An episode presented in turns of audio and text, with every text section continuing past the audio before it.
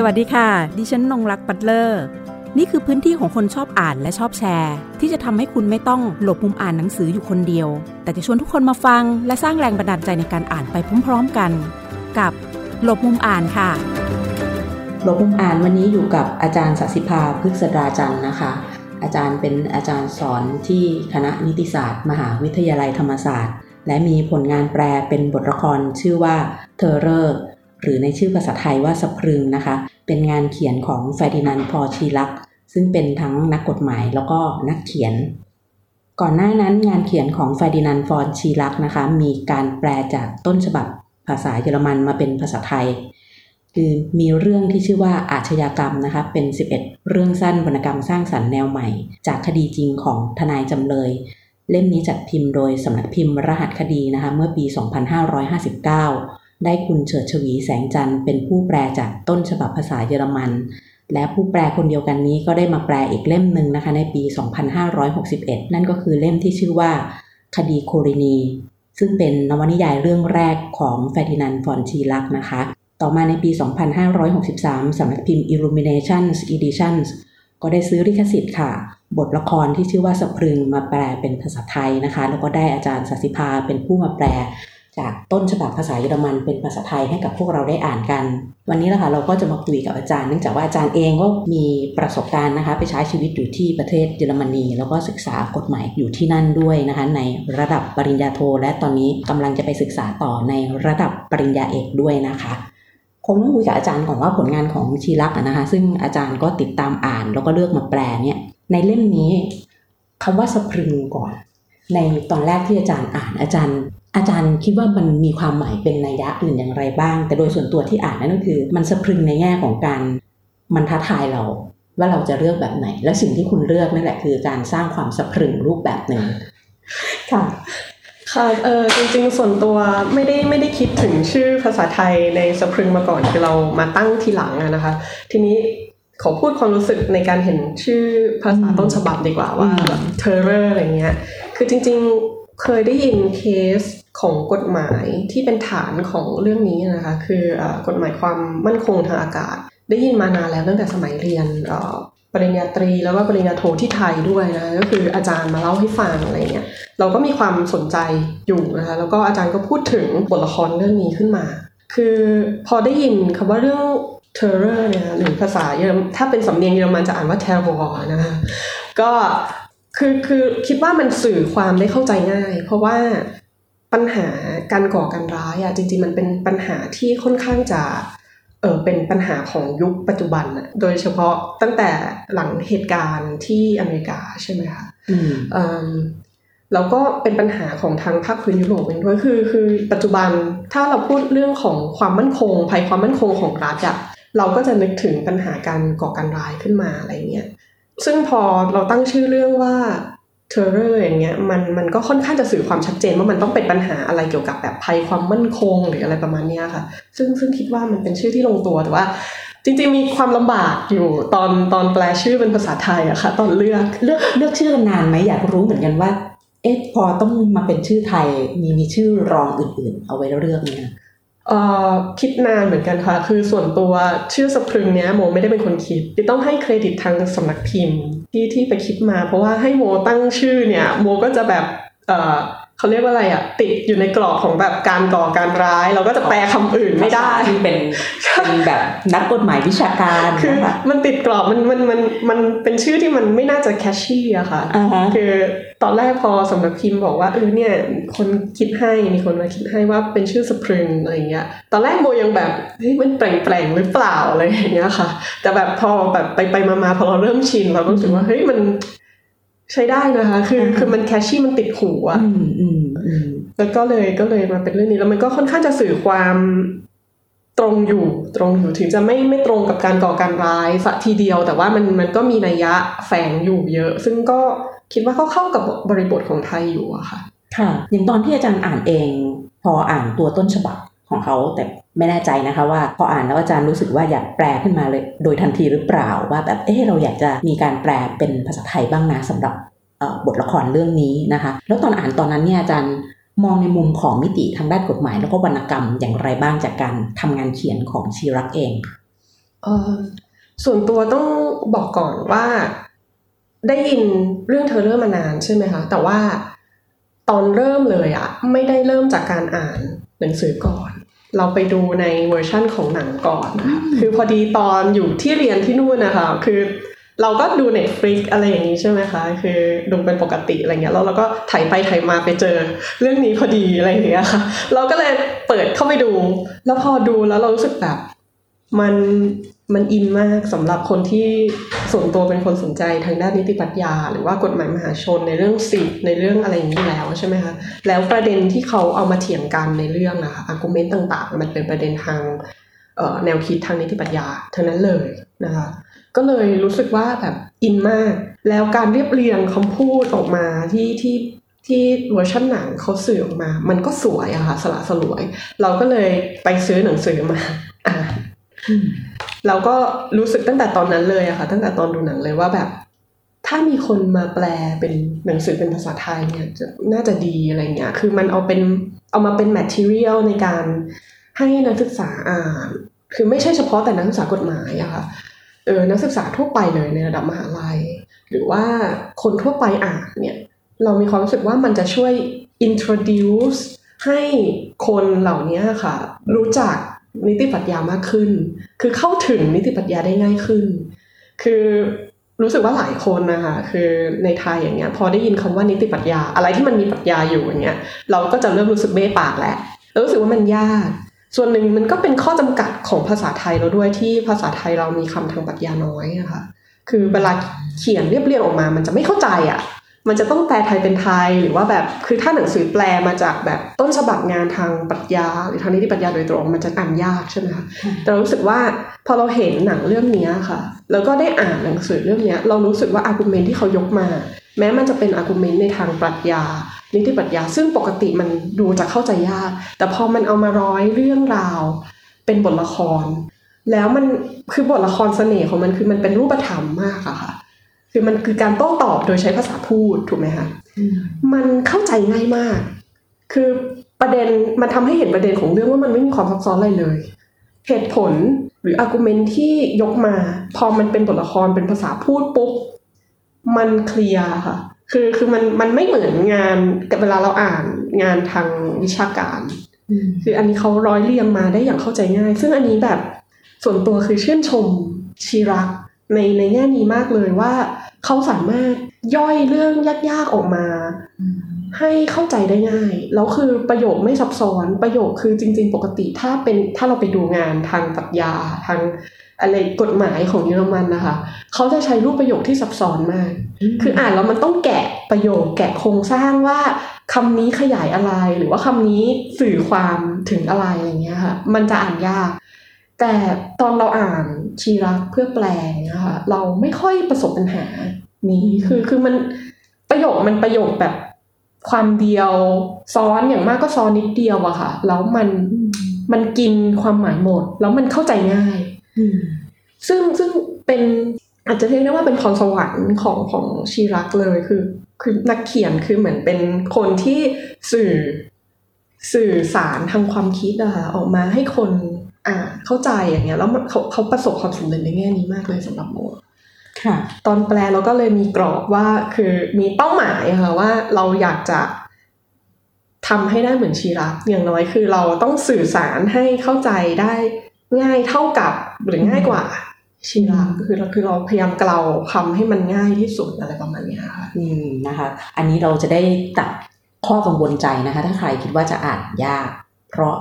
มีความเป็นวรรณกรรมค่อนข้างสูงด้วยนะคะแล้วก็มันท้าทายกับความรู้สึกเราเวลาเขาไปขึ้นบัลลังก์เวลาเขาดีเบตกันนะคะในชั้นศาลต่างๆทีนี้อาจารย์ก็ได้สะท้อนออกมาแล้วว่าในการงานเขียนของชีรักเนี่ยมันมีความโดดเด่นในแง่ของการที่เขาเลือกใช้ภาษาด้วยส่วนหนึ่งแล้วเขาทำให้มันเข้าใจง่ายด้วยแต่งานยากนั่นก็คือสำหรับคนแปลนะคะอย่างที่อาจารย์บอกมันมีข้อจำกัดในเรื่องของภาษาไทยที่ภาษาทางด้านนิติปรัชญาเนี่ยอาจจะจำกัดคือถ้าเลือกใช้คำเฉพาะก็ต้องเพิ่มเชิงอัดเข้าไปอีกแหละนะคะมันก็จะมีตรงนี้เพิ่มเข้ามา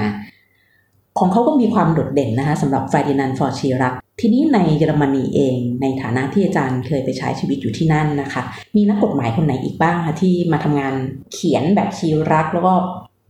มีผลงานซึ่ง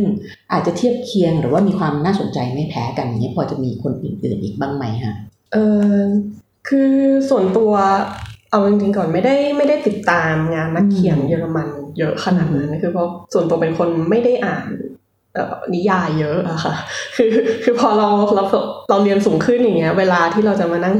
อ่านอะไรอย่างเงี้ยมันก็น้อยลงคือส่วนใหญ่ก็จะโฟกัสอยู่แต่กับงานเขียนวิชาการใช่ไหมคะทีนี้เนี่ยแต่ลองไปค้นดูเหมือนกันค่ะคือขอบคุณอาจารย์มากเลยก็จริงนักเขียนที่มีการศึกษาทางนิติศาสตร์มาเนี่ยแล้วผันตัวมาเป็นนักเขียนหรือว่าเป็นนักมีงานเขียนแบบวรรณกรรมอย่างเงี้ยจริงๆถ้าเราไปดูในประวัติศาสตร์มันก็มีเยอะเหมือนกันนะคือคัดตัวอย่างมาคนดังๆเลยที่ทุกคนน่าจะรู้จักก็คือเกอเท่ตัวเกอเท่เองเนี่ยจริงๆก็มีการศึกษาทางนิติศาสตร์มานะอันนี้ก็จะอยู่ในช่วงศตวรรษที่18ถูกไหมหรืออีกคนหนึ่งในศตวรรษที่ประมาณ20นะก็คนนี้ก็พูดออกมาต้องรู้จักทุกคนก็คือคัฟก้าก็มีการศึกษาทางด้านกฎหมายมาเหมือนกันนะส่วนถ้าเอาร่วมสมัยหน่อยก็ไปสวดดูชื่อมาก็จะมี professor Schlink นะก็ทั้งเป็น professor ทางกฎหมายอยู่นะก็ผลงานที่โดดเด่นก็จะชื่อ Their Forager นะก็มีเหมือนกันอันนี้ก็คือยกตัวอย่างจริงๆมันมีเยอะกว่านี้นะคะคิดว่าทั้ง3คนนี้คนอ่านชาวไทยนะคะรู้จักค่ะไม่ว่าจะเป็นเจเต้ใช่นะคะคาฟคาแล้วก็ชลิงนะคะชลิงนี่เล่มล่าสุดก็คือโอก้านะคะเพิ่งจะแปลไปเป็นภาษาไทยค่ะโดยสำนักพิมพ์ Library House ร่วมกับสถาบันเกอเต้แห่งประเทศไทยกรุงเทพนะคะความสำคัญของนิติปรัชญาเราก็อยากจะรู้เหมือนกันเพราะในเล่มนี้คุยกับอาจารย์มาก่อนแล้วว่าอาจารย์บอกว่าการเปิดปลายนี่แหละซึ่งของเรื่องเนี่ยมันทำให้มันท้าทายกับคนอ่านและอาจจะเป็นเสน่ห์ของงานด้วยซ้ำนะคะทีนี้มันมีผลไหมคะอาจารย์กับตัวบทกฎหมายหรือว่ามันเข้าไปวิพากษ์กฎหมายสิ่งที่เราเรียนอย่างไรคะในความเป็นนิติปรัชญาคือต้องเข้าใจพื้นฐานก่อนนะคะว่าจริงๆแล้วเนี่ยลักษณะของธรรมชาติของปรัชญากับของนิติศาสตร์มันขัดกันเพราะว่านิติศาสตร์เนี่ยเป็นศาสตร์ที่เราต้องชี้ถูกชี้ผิดถูกไหมคะคือเราต้องมีคำตอบทางกฎหมายให้กับข้อเท็จจริงแต่ว่าปรัชญาเนี่ยโดยหลักมันคือการตั้งคำถามโดยไม่ได้สนคำตอบขนาดนั้นสิ่งที่ปรัชญาสนเนี่ยคือ methodology มากกว่าคือวิธีการที่เราจะไปสู่คำตอบก็คือหลักตรรกะหลักอะไรต่างๆใช่ไหมคะซึ่งคำตอบมันก็จะมีหลากหลายไม่ได้มีถูกมีผิดแต่นิติศาสตร์เนี่ยมันต้องมีคำตอบที่ถูกเพียงคำตอบเดียวถูกไหมคะกับปัญหากฎหมายที่เกิดขึ้นทีนี้เนี่ยการตั้งคำถามของนิติปรัชญากับของนิติศาสตร์เนี่ยมันก็ต่างกันนิติปรัชญามันคือการตั้งคำถามถึงตัวธรรมชาติของกฎหมายของรากฐานของกฎหมายว่ากฎหมายคืออะไรกฎหมายกับศีลธรรมมีความสัมพันธ์กันไหมอย่างไรมันต่างกันไหมหรือมันคือสิ่งเดียวกันความยุติธรรมคืออะไรแต่ว่า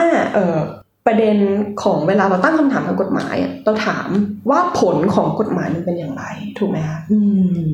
คือมันติดอยู่ในกรอบของ positive law ไปแล้วอะของนิติศาสตร์อะนึกออกไหมคะทีนี้เนี่ยการตั้งคำถามและการหาคำตอบเนี่ยเราจะเห็นได้ว่านิติศาสตร์กับนิติปรัชญามันเป็นคำถามคนละสเต็ปคนละระดับกันถูกไหมคะนิติศาสตร์เนี่ยในแง่นึงมันเลยเป็นการอธิบายเหมือนอธิบายว่าผลของกฎหมายที่เป็นอยู่เนี่ยมันจะเป็นอย่างไรเมื่อมีข้อเท็จจริงเกิดขึ้นผลของกฎหมายจะเป็นอย่างไรอันนี้ในระดับของกฎหมายที่มันเขาเรียกว่า positive law คือกฎหมายที่ใช้บังคับอยู่แต่นิติปรัชญามันคือการวิพากษ์มันคือการตั้งคำถามต่อกฎหมายที่ใช้บังคับอยู่ว่ามันเป็นกฎหมายที่สมควรจะเป็นหรือไม่คือนิติปรัชญาในแง่นึงมันเหมือนการพยายามตั้งคำถามว่าไอ้กฎหมายที่เป็นอยู่เนี่ยมันดีแล้วหรือยังกฎหมายมันควรจะเป็นอย่างไรอะไรแบบนี้ค่ะคือในแง่เนี้ยนักคิดในสำนักกฎหมายบ้านเมืองเขาเลยพยายามจะแยกนิติศาสตร์กับนิติปรัชญาออกจากกันเพราะว่าเขาคือ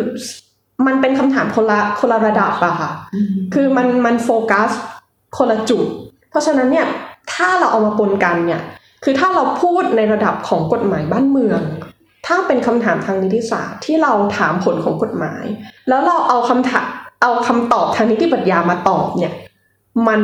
มันก็จะไม่ได้ถูกไหมคะคือมันเป็นคนละคำถามอะคือเราต้องอย่าเอามาปนกันก่อนนะทีนี้การวิพากษ์ตรวจสอบกฎหมายที่เป็นอยู่โดยนิติปรัชญามันจะทำให้เราคือมันจะช่วยให้เรา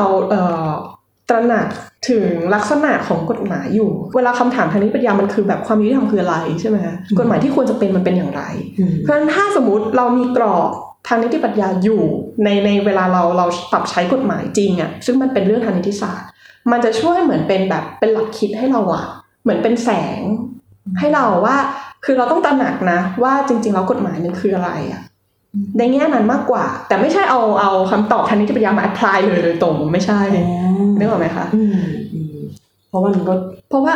คือลักษณะธรรมชาติของนักกฎหมายอะเขาไม่ได้อยู่กับคำถามทางนิติปรัชญาอยู่แล้วโดยชีวิตปกติของเขาใช่ไหมคะคือหน้าที่ของเขาคือการปรับใช้กฎหมายที่มีอยู่เขาจะไม่ตั้งคำถามถึงว่ากฎหมายมันควรจะเป็นอย่างไรเพราะว่าเวลามีคนมาปรึกษาทนายหรือว่ามีคนแบบอัยการตำรวจหรือแม้แต่ศาลเองอย่างเงี้ยเขาก็คือจะบอกผลทางกฎหมายถูกไหมคะคือลักษณะอย่างเงี้ยมันถ้าเขาละเลยคำถามทางนิติปรัชญาเกินไปโดยการแบบปรับใช้กฎหมายตลอดแบบในชีวิตประจำวันอะคือคนเราเวลาทำอะไรทุกวันซ้ำๆเดิมๆมันเกิดความเคยชินถูกไหมคะพอเกิดความเคยชินปุ๊บเนี่ย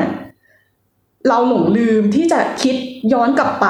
มองว่าจริงๆแล้วสุดท้ายเนี่ยกฎหมายมันมีขึ้นมาเพื่อเซิร์ฟวัตถุประสงค์อะไรเพื่ออำนวยความยุติธรรมอย่างไรลักษณะของกฎหมายมันคืออะไรอย่างเงี้ยเราก็จะกลายเป็นเครื่องจักรปรับบทกฎหมายไปอะค่ะนี่ถูกไหมคะถ้าเราไม่ตระหนักถึงตัวแก่นตัวสารัตถะของกฎหมายอะค่ะอย่างเงี้ยนิติปรัชญาก็จะเข้ามาช่วยตรงนี้เข้ามาช่วยให้นักกฎหมายเนี่ยรู้จักสำรวจตรวจสอบตัวเองอยู่แต่ไม่ได้เป็นเครื่องมือที่จะเอามาปรับใช้กับทุกกรณีโดยตรงถูกไหมคะเป็นแค่เป็นเหมือนแบบเป็นแสงนำทางอะประมาณนั้นค่ะทีนี้เรามาพูดถึงตัวบทละครสะพรึงกันบ้างว่าในเรื่องราวของความเป็นนิติปรัชญาในงานเขียนเล่มนี้นะในบทละครเล่มนี้ที่เฟอร์ดินานด์ ฟอนชีลักเขียนออกมาเนี่ยนะคะว่ากับบริบทสังคมไทยตอนนี้ค่ะว่าเราควรอ่านสะพรึงเนี่ยในมิติอย่างไรบ้างหรือว่ามันโอ้โหมันเข้ากับบ้านเมืองเราแค่ไหนนะตอนนี้ด้วยค่ะก็ส่วนตัวรู้สึกว่าประเด็นปัญหาในสังคมตอนนี้เราปฏิเสธไม่ได้หรอกว่ามันมีความเกี่ยวพันกับกฎหมายไม่มากก็น้อยถูกไหมคะคือมันคือการปรับใช้กฎหมายการใช้กฎหมายอย่างไรอะไรประมาณนี้ใช่ไหมคะบทละครเรื่องสะพรึงเนี่ยค่ะก็มันเป็นบทละครควรอ่านในแง่ที่ว่าหนึ่งเลยส่วนตัวรู้สึกว่าในสังคมเราอะยังตระหนักถึงนิติปรัชญาประเด็นปัญหาทางนิติปรัชญาน้อยอยู่คือเราวิพากษ์กฎหมายเนี่ยน้อยอยู่เราข้ออ้าง argument ที่เราจะชอบใช้นะคะก็คือกฎหมายมันเป็นอย่างนี้อ่ะก็ต้องทำตามกฎหมายอะไรประมาณนี้แต่จริงๆคือการอ้างแบบนี้ค่ะถ้าเราพูดถึงทางด้านทฤษฎีทางด้านหลักคิดทางนิติปรัชญามันมีรายละเอียดเยอะกว่านั้นอยู่ที่เยอะกว่าที่เราจะอ้างแค่นั้นเราจบถูกไหมคะทีนี้เนี่ยบทละครสะพรึงเนี่ยในอีกแง่หนึ่งเขาก็ทำให้คนอ่านเนี่ยได้ตระหนักถึงจุดนี้ว่าจริงๆหลักคิดทางทฤษฎีหรือทางนิติปรัชญาเนี่ยมันไม่ได้ล่องลอยในอากาศแต่ว่ามันมีความสำคัญเมื่อสังคมมันเจอปัญหาแบบ moral dilemma ปัญหาที่บางทีกฎหมายให้คำตอบไม่ได้หรือว่าปัญหาที่กฎหมายมันเกิดขัดกับหลักอะไรบางอย่างในตัวเราอะไรแบบเนี้ยคือสะพรึงมันทำให้เรา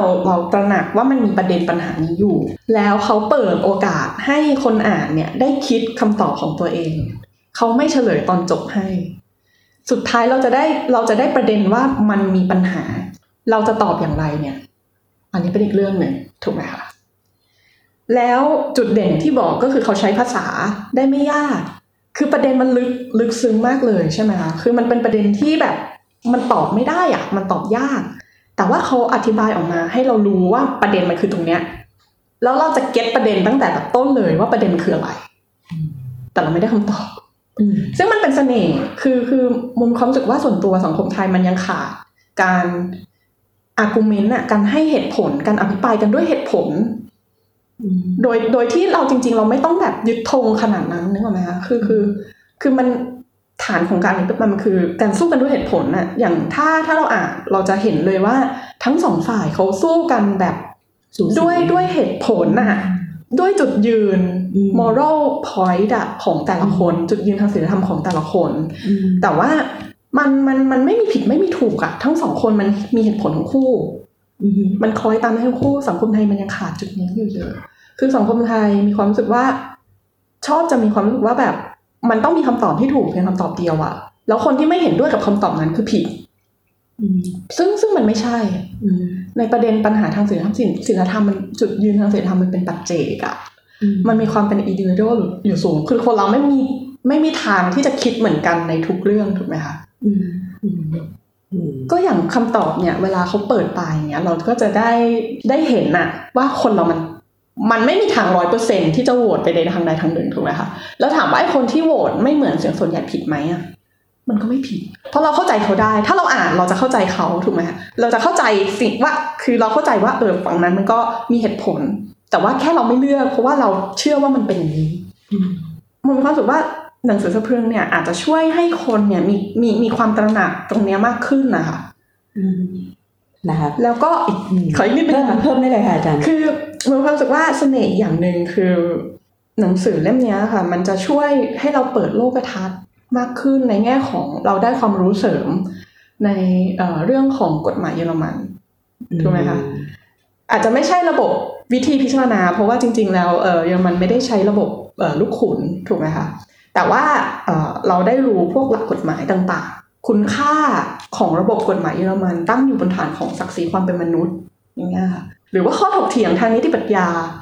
อย่างปรัชญาของคานอิมมานูเอลคานก็เป็นนักปรัชญาเยอรมันใช่ไหมคะที่มีอิทธิพลมากแล้วก็ยังมีอิทธิพลถึงปัจจุบันผ่านหลักศักดิ์ศรีความเป็นมนุษย์สิทธิมนุษยชนอะไรเงี้ยถ้าคนอ่านไม่เคยมีความรู้พื้นฐานตรงเนี้ยเราก็มาอ่านแล้วเราก็จะได้ความรู้ตรงนี้เสริมขึ้นไปวิธีคิดวิธีการคิดหลักนิติรัฐหลักศักดิ์ศรีความเป็นมนุษย์การคุ้มครองสิ่งเหล่านี้ของระบบกฎหมายเยอรมันมันเป็นอย่างไรฐานคิดเขาเป็นอย่างไรอย่างเงี้ยเราก็จะได้รับความรู้อย่างนี้เสริมไปด้วยซึ่งเราว่ามันก็ช่วยให้ผู้อ่านได้เปิดโลกทัศน์ที่กว้างไกลขึ้นนะเราจะเห็นว่าคือหนังสือเล่มเนี่ยมันไม่ได้หนานะคะสำหรับเล่มนี้คือถ้าใครอ่านแบบยังไม่วิเคราะห์มากหมายถึงว่ายังไม่เข้าไปตรวจสอบความรู้สึกตัวเองมากนี่ก็จะอ่านจบภายในไม่เกิน2ชั่วโมงแน่นอนนะคะและอย่างที่อาจารย์ได้บอกว่าสะพรึงมันมีคุณค่าในแง่ไหนบ้างนั่นก็คือ1คือมันทำให้เราตระหนักรู้นะคะในเรื่องของนิติปรัชญาแล้วก็นิติศาสตร์ด้วยรวมถึงเปิดโลกทัศน์นะคะแล้วก็ความรู้เสริมในเรื่องกฎหมายของเยอรมันนะคะรวมถึงคุณค่าของเขาหลักนิติรัฐของเขาเป็นอย่างไรซึ่งทำให้เราเนี่ยได้เข้าไปรู้ในเรื่องของมันก็จะมีแทรกในเรื่องของประวัติศาสตร์ทางด้านกฎหมายพอไปด้วยนิดหน่อยนะคะค่ะเพราะว่าจะเป็นตัวเชิงอัดซึ่งอาจารย์ใช้ในการอธิบายบางมาตราหรือว่าบางตัวบทนะคะค่ะรวมถึงในแง่ของฐานคิดนะคะความเป็นมนุษย์นิติปรัชญาซึ่งปรากฏในเล่มนี้พอได้ฟังอาจารย์อธิบายแล้วก็มันทำให้รู้สึกว่าคนอ่านเองก็ต้องกลับเข้ามาตรวจสอบสำรวจความคิดตัวเองเหมือนกันนะคะระหว่างที่เรามีคำตอบให้ตัวเองเราก็ต้องมุ่งสำรวจนะคะคำตอบที่เราให้กับตัวเองเอาไว้ด้วยในงานเขียนเล่มนี้จะถามอาจารย์เพิ่มอีกนิดนึงว่าอย่างตอนที่อาจารย์เรียนศึกษาด้านกฎหมายเนี่ยพวกงานในรูปแบบนี้อย่างงานนิติปรัชญาซึ่งจะมีความเป็นวรรณกรรมร่วมด้วยเนี่ยมันได้ถูกมอบหมายโดยผู้สอนว่าต้องอ่านเป็นคล้ายๆหนังสือนอกเวลาด้วยไหมคะ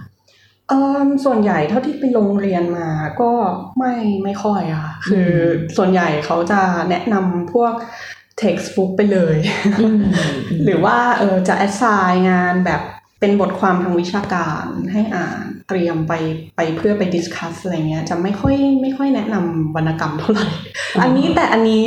ส่วนตัวคิดว่าน่าจะขึ้นอยู่กับ professor เป็นหลัก คือก็อาจจะมีเหมือนกัน professor ที่assign อะไรแบบเนี้ยเพื่อจะแบบ เหมือนเป็นสื่อการสอนอย่างหนึ่งเพื่อให้นักศึกษาเข้าใจได้ง่ายๆอะไรแบบนี้ค่ะแต่ว่าโปรเฟสเซอร์ที่ไปเรียนด้วยเนี่ยแกก็มีความเป็นวิชาการอยู่สูง ก็เลยงานก็จะที่อัสไซน์มาให้อ่านก็จะแบบทฤษฎีไปเลยอะไรอย่างเงี้ยค่ะใครสนใจนะคะงานของเฟอร์ดินานด์ ฟอร์ชิรักนะคะก็เป็นเล่มนี้นะคะบทละครสะพรึงจริงๆอยากให้มีการทำงานข้ามสายเหมือนกันคือกลุ่มคนที่ทำละครเวทีนะคะสามารถนำไปดัดแปลงเล่นได้นะยังไงก็ลองติดต่อดูอาจจะติดต่อทางสำนักพิมพ์ Illumination Edition ก่อนก็ได้ลองหาลือกันดูนะคะสำหรับใครที่อยากจะทำเป็นละครเวทีนะคะส่วน2เล่มก่อนหน้าที่ดิฉันได้บอกไปนั้นก็ตามหาอ่านกันได้ด้วยเช่นเดียวกันค่ะนะคะรวมถึงวันนี้นี่ก็คงจะปิดท้ายมีตัวเน้นๆ นะคะในคำนำของอาจารย์ในบทนำที่เป็นคำนำของผู้แปลนะดิฉันชอบมากเลยที่บอกเอาไว้ว่าเราเป็นสังคมที่ทุกชีวิตและคนทุกคนมีความหมายและเราในฐานะที่อยู่ร่วมกันในชุมชนจะแสดงให้เห็นว่าเราจะไม่ทอดทิ้งกันขอให้ทุกคนอ่านสะพรึงนะคะด้วยการตรวจสอบความคิดของตัวเองแล้วก็เราก็เข้าไปเขย่าความสะพรึงของตัวเราเองผ่านการอ่านงานเขียนเล่มนี้กันค่ะขอบคุณที่ติดตามรับฟังหลบมุมอ่านสวัสดีค่ะหากมีหนังสือดีๆที่อยากมาแชร์กันมาบอกกับเราได้นะคะแล้วกลับมาหลบมุมอ่านด้วยกันค่ะ